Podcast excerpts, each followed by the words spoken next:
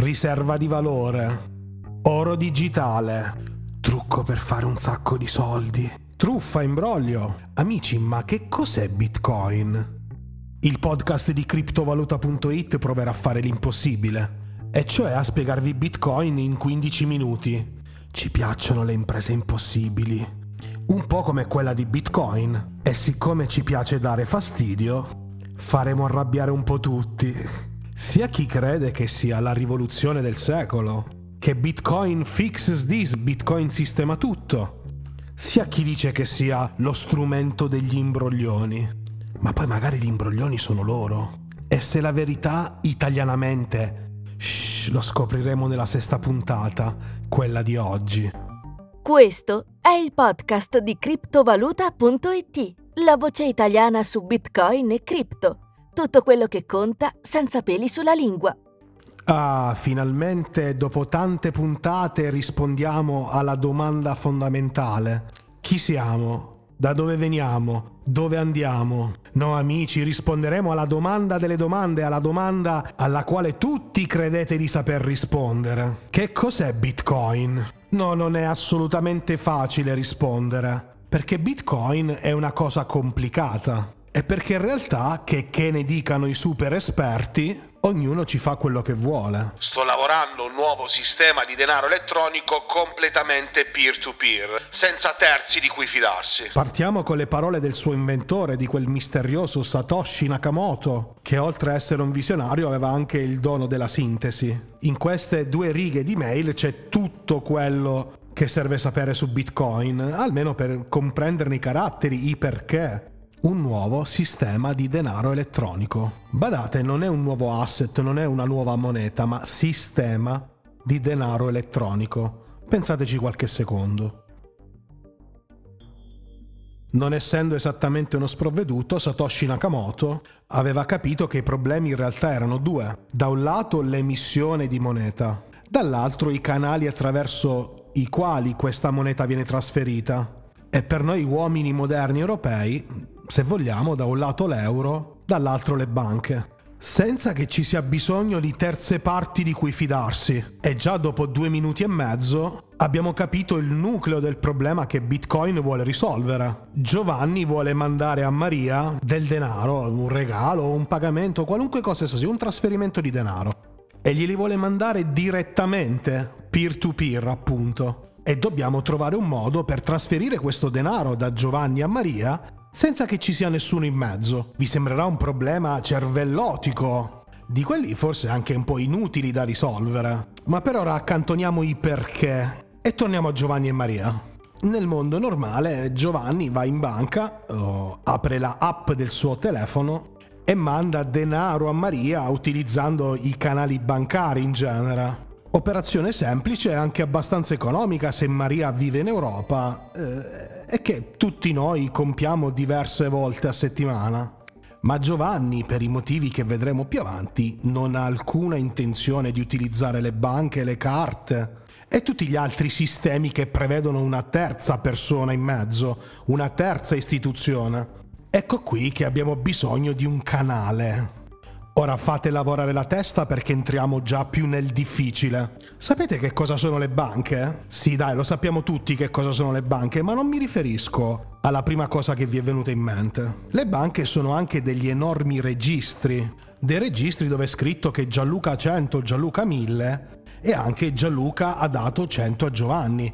Degli enormi registri che servono a sapere chi ha cosa e chi può pagare cosa a chi, scusatemi lo scioglilingua. E Satoshi Nakamoto ha fondamentalmente la stessa idea. Tutti quelli che vorranno utilizzare il network di Bitcoin parteciperanno a questo registro. Piccola nota per gli esperti, la spiegazione è estremamente semplificata e non è destinata a voi. Ma si dovrà fare anche questo per far capire Bitcoin a tutti, no? E poi passeremo alle cose più importanti. Un registro, la cosa più semplice del mondo. A patto che ci sia qualcuno che controlli chi può scrivere e chi può cancellare il ruolo che hanno le banche nel nostro mondo normale senza Bitcoin. Però come ci siamo detti prima, Satoshi Nakamoto non vuole una banca in mezzo, altrimenti avrebbe fatto un altro PayPal, un altro sistema di pagamento come tanti che siamo già abituati ad utilizzare.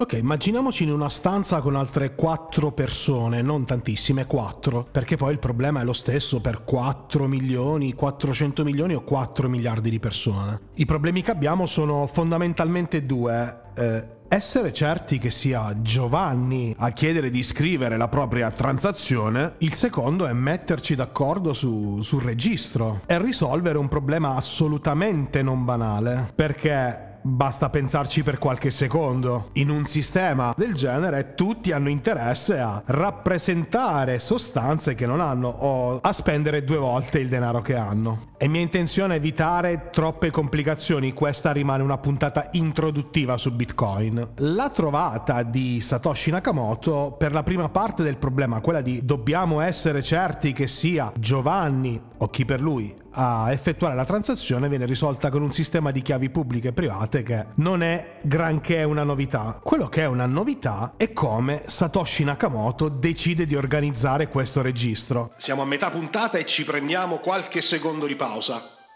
Se ti è piaciuta la puntata fino adesso del podcast di criptovaluta.it, lascia un feedback. Dove? Sulla piattaforma che stai utilizzando per ascoltarci. Ah, e se stai guidando non farlo adesso. Possiamo aspettare qualche minuto ma non dimenticarlo.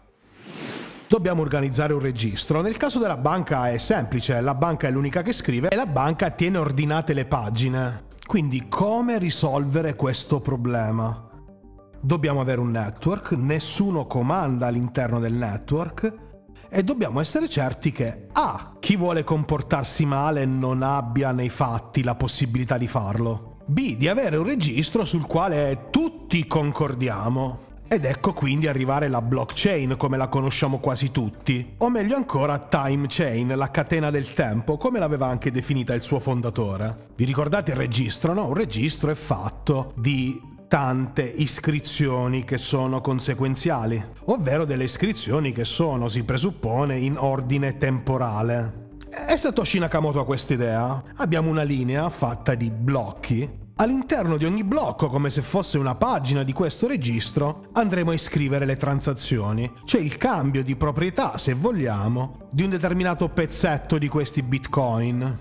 Il blocco 1 è collegato al blocco 2, che è collegato al blocco 3, che è collegato al blocco 4 e così via, in un modo piuttosto complicato e dispendioso. Per capire questo aspetto della time chain o della blockchain che dir si voglia, dobbiamo capire, vi giuro in un minuto, come sono fatti questi blocchi, queste pagine del registro. E forse lo capiremo facendo un po' il percorso di una transazione tipo, anche se molto semplificata, nessuno si arrabbi degli esperti. Inviamo una transazione firmandola con la nostra chiave privata. È una chiave senza la quale, per motivi crittografici, nessuno può transare con il nostro indirizzo sulla blockchain. Firmiamo la transazione e la inviamo in un posto magico che si chiama mempool, come se fosse una, una raccolta di transazioni che non hanno trovato ancora spazio nella blockchain. Non verranno però iscritte automaticamente, ci sono degli attori che devono creare un blocco e appenderlo alla fine della blockchain di Bitcoin. Chi crea il blocco crea questa scatola virtuale con dentro le transazioni, un riferimento al blocco precedente e deve fare dei conti che non sono difficili ma sono tanti, sono tanti tentativi al fine di trovare una soluzione che sia corretta per il network. Che cosa succede? Che c'è bisogno di lavoro per proporre un blocco e siccome ogni blocco contiene un riferimento al precedente, andare a cambiare in modo retroattivo la blockchain presenta due tipi di problemi. Non potremo saltare all'indietro di quanti blocchi vogliamo, dovremo ricostruire una linea coerente matematicamente fino al blocco che vogliamo effettivamente sostituire. E per le caratteristiche di concatenazione della chain di Bitcoin, risalire indietro chiede una quantità di lavoro sempre crescente. E il secondo è che senza le chiavi degli altri non possiamo comunque comunque fargli fare transazioni. Quindi al massimo, tra molte virgolette, potremo cambiare le nostre. Eh, ma su questi temi torneremo in altre puntate perché, come vi ho detto all'inizio, sono temi molto complessi. Abbiamo capito a grandi linee come funziona tecnicamente Bitcoin, di come si libera degli intermediari. E le banche sono sparite. Eh, non sono proprio sparite, in realtà non ci servono più per mandare denaro da una parte all'altra del mondo, o anche sotto casa.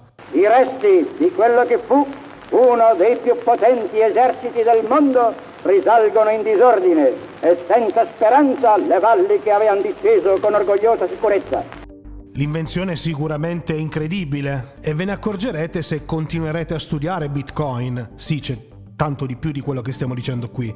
Ma perché questo tema delle banche ritorna? Perché questi maledetti bitcoiner ce l'hanno tanto con la banca sotto casa? In realtà c'è anche tanta politica, ma non quella che immaginate voi. Bitcoin e esperimenti dello stesso tipo prima di Bitcoin nascono in ambienti piuttosto particolari. No amici, non sono quei terroristi che agitano i giornali tutti i giorni. Sono persone che si sono accorte forse prima degli altri che c'era un problema, che c'era una convergenza, che non ci si può sempre fidare della persona che sposta i soldi da Giovanni a Maria. E la questione non riguarda solo il vil denaro. I bitcoiner non temono che la banca vi rubi soldi, cioè, forse anche sì, ma non è quello il punto. I bitcoiner di primo pelo credono, poi giudicate voi se ha torto o ha ragione, che la convergenza tra politica, tra governi, tra parlamenti e banche sia estremamente pericolosa. Adesso, lasciandoci alle spalle ammorbanti questioni politiche, dobbiamo introdurre due altri concetti eh, fondamentali di Bitcoin. Chi non ha le chiavi non può transare. E questo non vuol dire essere soltanto al riparo da ladri, truffatori, ma anche persone violente se vogliamo. Vuol dire essere anche al riparo da, dagli ordini di un terzo, che possono essere anche gli ordini dell'ordine costituito, scusatemi il gioco di parole. Bitcoin è inconfiscabile.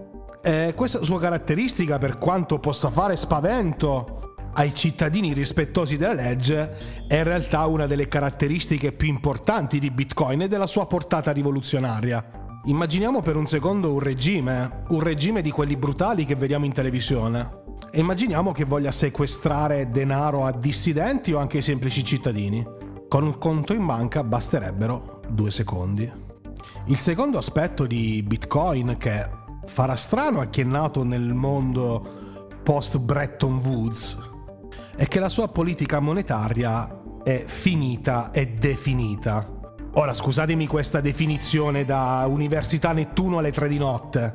Portate un attimo di pazienza che tanto abbiamo quasi finito. Vi ricordate quei blocchi che poi erano pagine, che poi erano il pendolo che scandisce il tempo di Bitcoin?